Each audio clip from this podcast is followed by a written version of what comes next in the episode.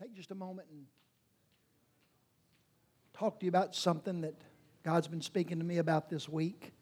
Um, 54 years ago, last week, uh, a Charlie Brown Christmas first aired.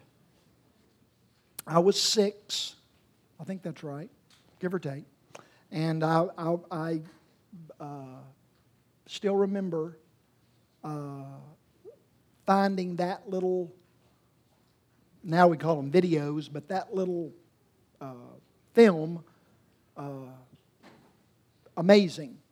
And in a time of such advanced, sophisticated technology, I find it still remarkable that 54 years later, uh, something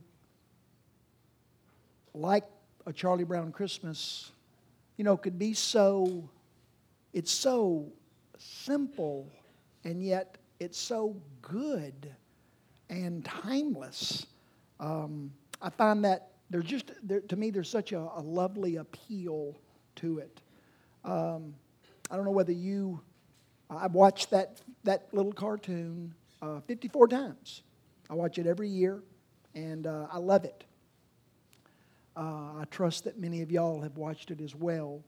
Uh, recently, I was made aware of something about that Charlie Brown Christmas that I didn't know. And I'm going to point that out to y'all. Uh, I never, I, like I said, I've watched it 54 times and I've never noticed it.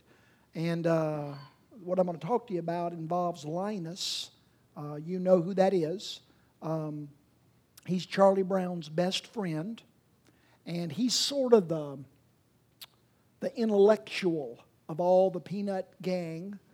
And, uh, but that's not what stands out. If I ask you to tell me the one thing that you know about Linus, you would all tell me that it's his blue security blanket. That's a big deal to him. In fact, for 54 years, uh, one of the ongoing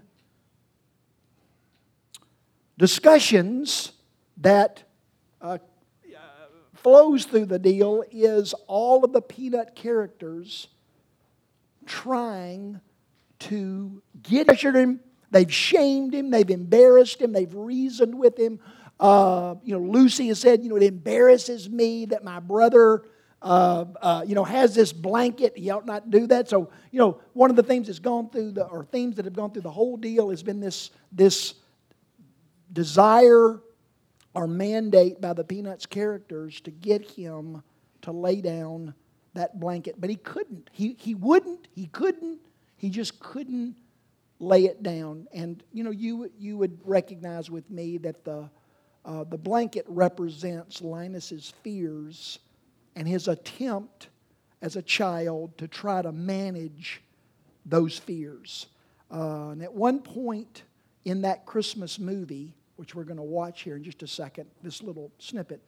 Uh, at one point in the, in the Charlie Brown Christmas movie, uh, in, a, at a mo- in a moment of, of true frustration and desperation, uh, Charlie Brown is really upset at the commercialization of Christmas. It's, it's bothered him and he's, he's trying to fight against it. And uh, at some point, uh, in his frustration and desperation, he cries out, Isn't there anybody who can tell me the true meaning of Christmas? And lo and behold, without missing a beat, Linus goes, I can. And he walks up on the, the stage and actually asks, Lights, please, so that he's the focal point. And uh, again, without hesitation, he begins to quote Luke chapter 2, verses 8 through 14. And um, anyway, when he does that, as he quotes that little passage from Luke 2, uh, where the angel is speaking to the shepherds, um, something significant occurs. And I don't know whether you've ever noticed it or not. I'd never noticed it, but we're going to watch it and see if you can pick up on it, okay? Colin? Everything, Everything I do turns into a disaster. I guess I really don't know what Christmas is all about. Isn't there anyone who knows what Christmas is all about?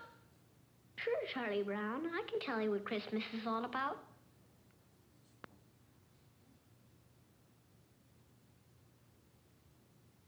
Lights, please. And there were in the same country shepherds, abiding in the field, keeping watch over their flock by night. And lo, the angel of the Lord came upon them. And the glory of the Lord shone round about them. And they were sore afraid. And the angel said unto them, Fear not. For behold, I bring you tidings of great joy, which shall be to all people. For unto you is born this day in the city of David a Savior, which is Christ the Lord. And this shall be a sign unto you. You shall find the babe wrapped in swaddling clothes, lying in a manger. And suddenly there was with the angel a multitude of the heavenly host praising God, and saying, Glory to God in the highest, and on earth peace, goodwill toward men.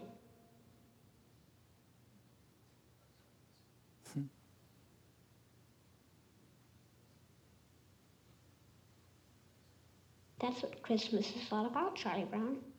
Hmm. Thank you, Colin. Did you see that? I've never, I've never noticed it. But how many episodes have you watched of Peanuts over your lifetime? And you never see that boy without that blue blanket. And yet,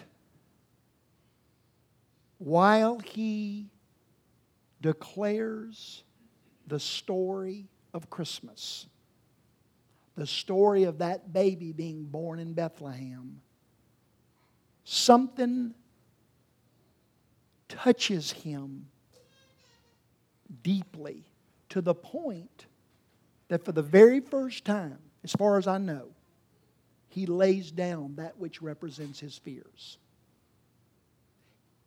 he made a connection between the birth of that baby and him having no need to fear. Somehow, the birth of that baby touched him deeply and affected how he perceived the things that he was afraid of. I do not believe for one second that that is random or by accident. Charles Schulz, the, the author of that, the creator of that, um, he was a devout Christian, a devout believer in Jesus, and had an unbelievable faith in his Savior.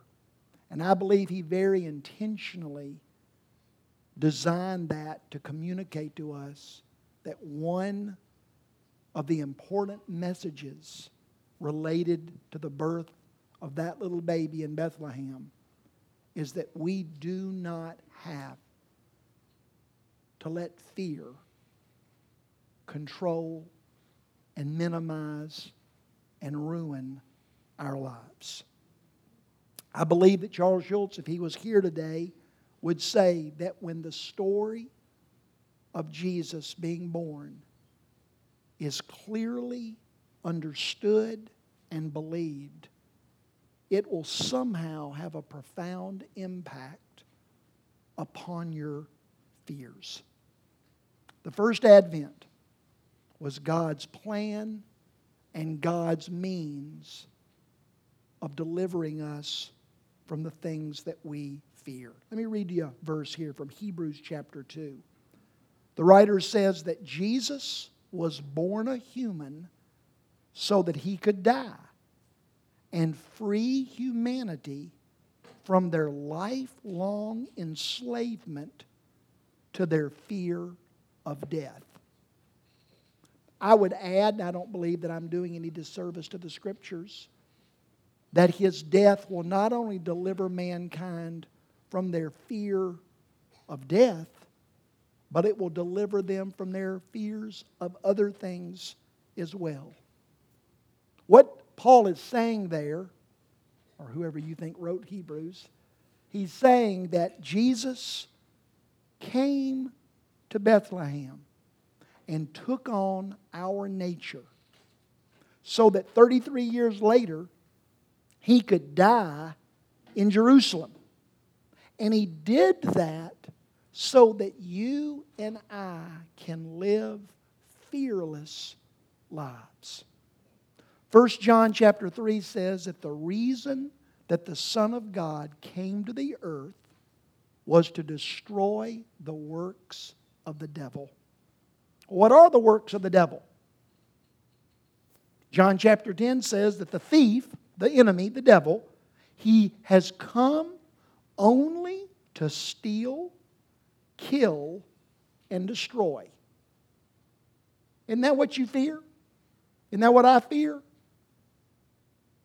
I fear people taking stuff that I believe belongs to me.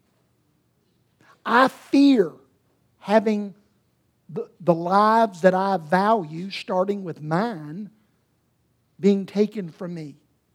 I fear all that I have spent my time and energy and livelihood creating, that somehow that could be destroyed. Proverbs chapter 29 says that the fear of man brings a snare. I want you to think about that just for a second. The fear of man is a snare in my life and in your life. My fear ensnares me, it enslaves me.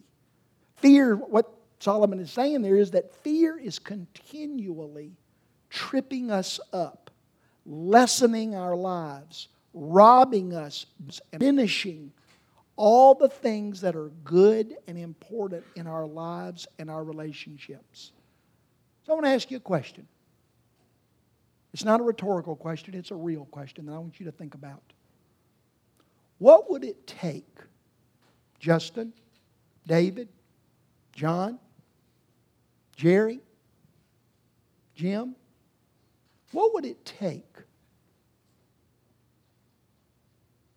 for you not to be afraid? What would it take? What would it take, Anna Catherine, Nana, Whitley, Barbara? What would it take for y'all to not have to live your lives afraid? How much money would you need in the bank? How good a doctor's report would you need? How great a job? How great a childhood? How great a marriage? How great would your children have to be?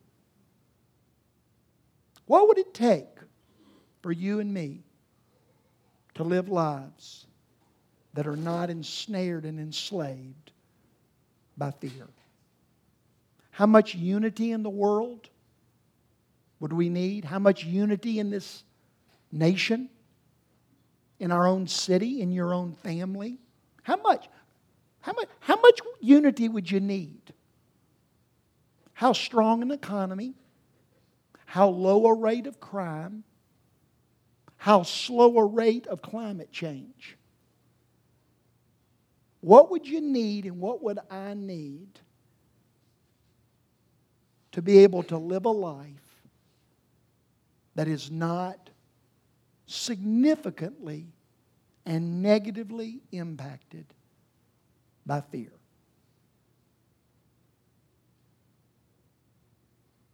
I believe with all of my heart that the real message of Christmas, the design of Charles Schulz, was to communicate to us that we, as believers in the reality and the, the power of the life of that little baby that was born in Bethlehem 2,000 years ago. We don't have to live lives that are full of fear. I believe by design we can live lives that are fearless rather than fearful. I mean, I think that's the message that the angels were trying to share with all the Christmas, the first Advent participants, whether it was Mary and Joseph, or Zachariah and Elizabeth, or Anna uh, and Simeon, or the shepherds, or the wise men. I think that the message was you don't have to be afraid. And I think it's important for us all to be reminded the Christmas message that those angels shared was not, you don't have to be afraid because there's nothing to fear. That is not what they said. There was plenty to fear. There were dangers that were very real. There were difficulties and problems uh, and obstacles that were incredibly real. Herod was real. Rome was real. Those religious leaders were real. Ask the, ask the participants of the first Christmas what's going on in your life? You got any reasons to be afraid?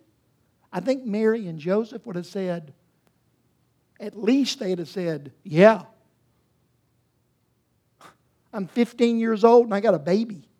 And I got a husband that doesn't have a job. I'm, I'm, I'm, my, my nursery is a barn. And I'm 70 miles away from the people that can help me with the, with the rearing of this, this first baby. I think if you ask Joseph, Joseph, got any reasons to fear? Yeah, I got reasons to fear. I got a family. There's all kind of unusual circumstances surrounding this deal. Makes me wonder, makes me question, makes me doubt. Yes, he does the right thing, but who in this room has not done the right thing while wondering in their minds, what in the Sam Hill's going on? Ask the wise men, got anything to fear? Yeah. I got to go back and work for an ungodly government. My life's been changed. I got to go back and tell everybody a story that I believe, but they're not going to believe. It's not at all what I expected. Shepherds, you got anything to fear? Yeah, I got to go back to an occupation that I hate. Nobody wanted to be a shepherd. That was the crummiest job on the food chain.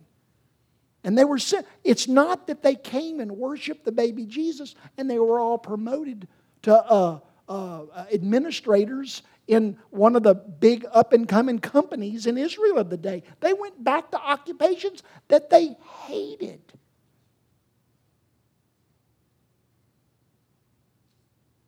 Zechariah, Elizabeth, you got any reason to fear? Yeah, we got reasons to fear.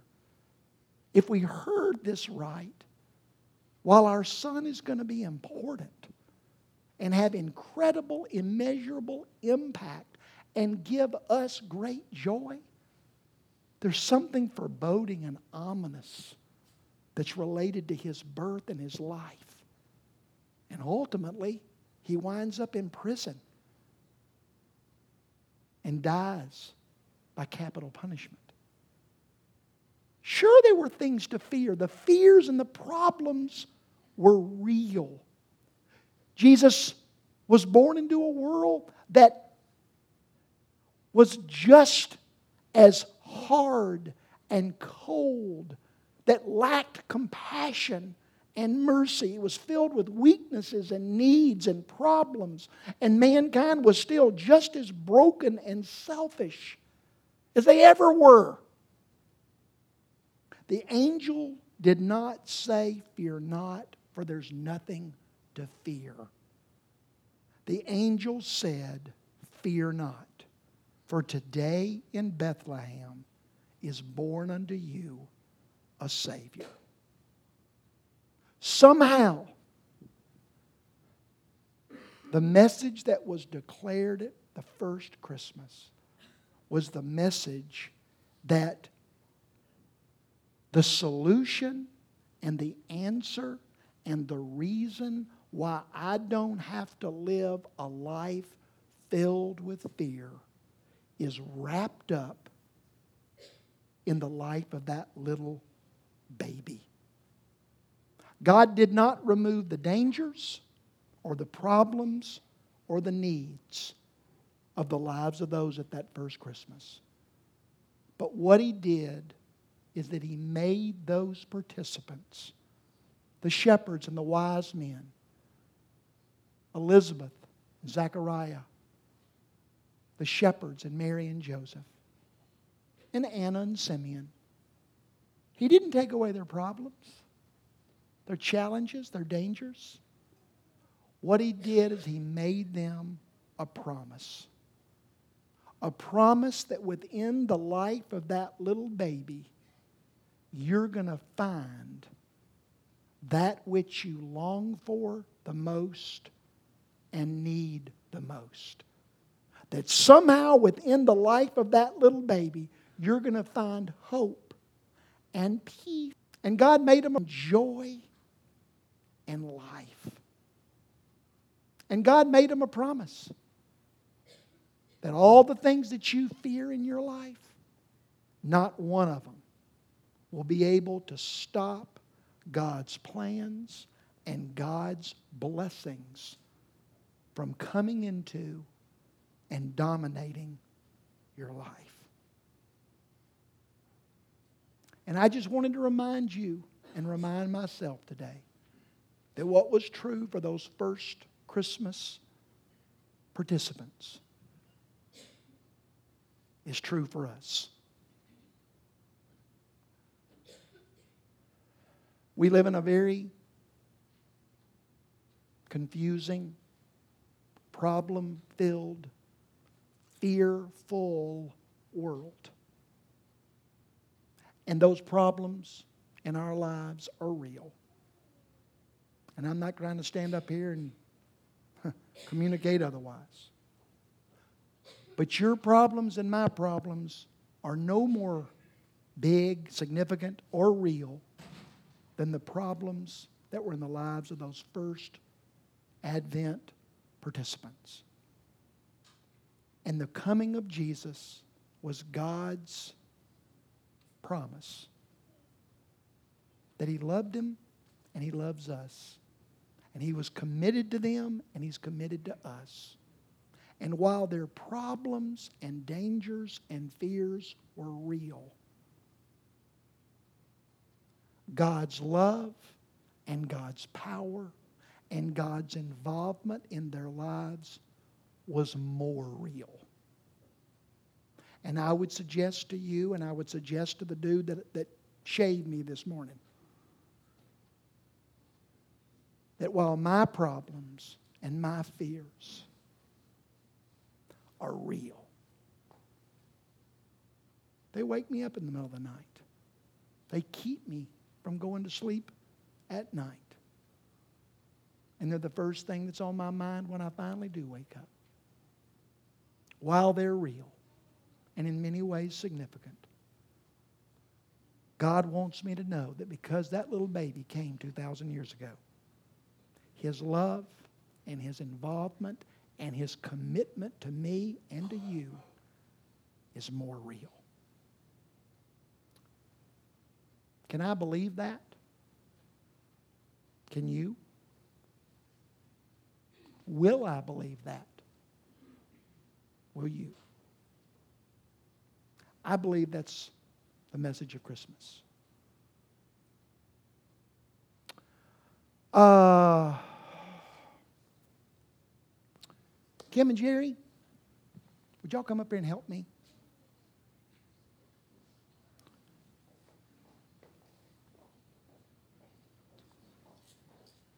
We try each week to end our service by taking the Lord's Supper. That's not some kind of a legalistic thing that we feel like we are commanded to do, and if we don't do it, we fall under bad favor with God. Uh, we don't believe that it's a lucky rabbit's foot type deal, that if we do it, the week thereafter is somehow better. um, We don't believe that this bread or the wine or juice on these trays is magical. Maybe it is. I hope it is, but I, I don't believe it is. I, would like to, I'd like to think it was, but I, I don't think it is. We do this for two reasons. First of all, the Lord Jesus told us to. He said, When you gather together, I wish you'd take bread and wine and eat it and drink it. And remember, remember what I did for you. We also do it because it's a, a little reminder that all is well. That in the midst of all of my problems and fears, something happened 33 years later after the birth of that little baby that was so cosmic, so universal, so powerful that it literally was able to make that which was defiled beyond redemption clean. And that which had been so alienated from the God of the universe that there was no way to get back home. And yet, I was invited back home. I was adopted into God's family. And I was made promises of love and forgiveness and a bright future that I still cling to to this very day.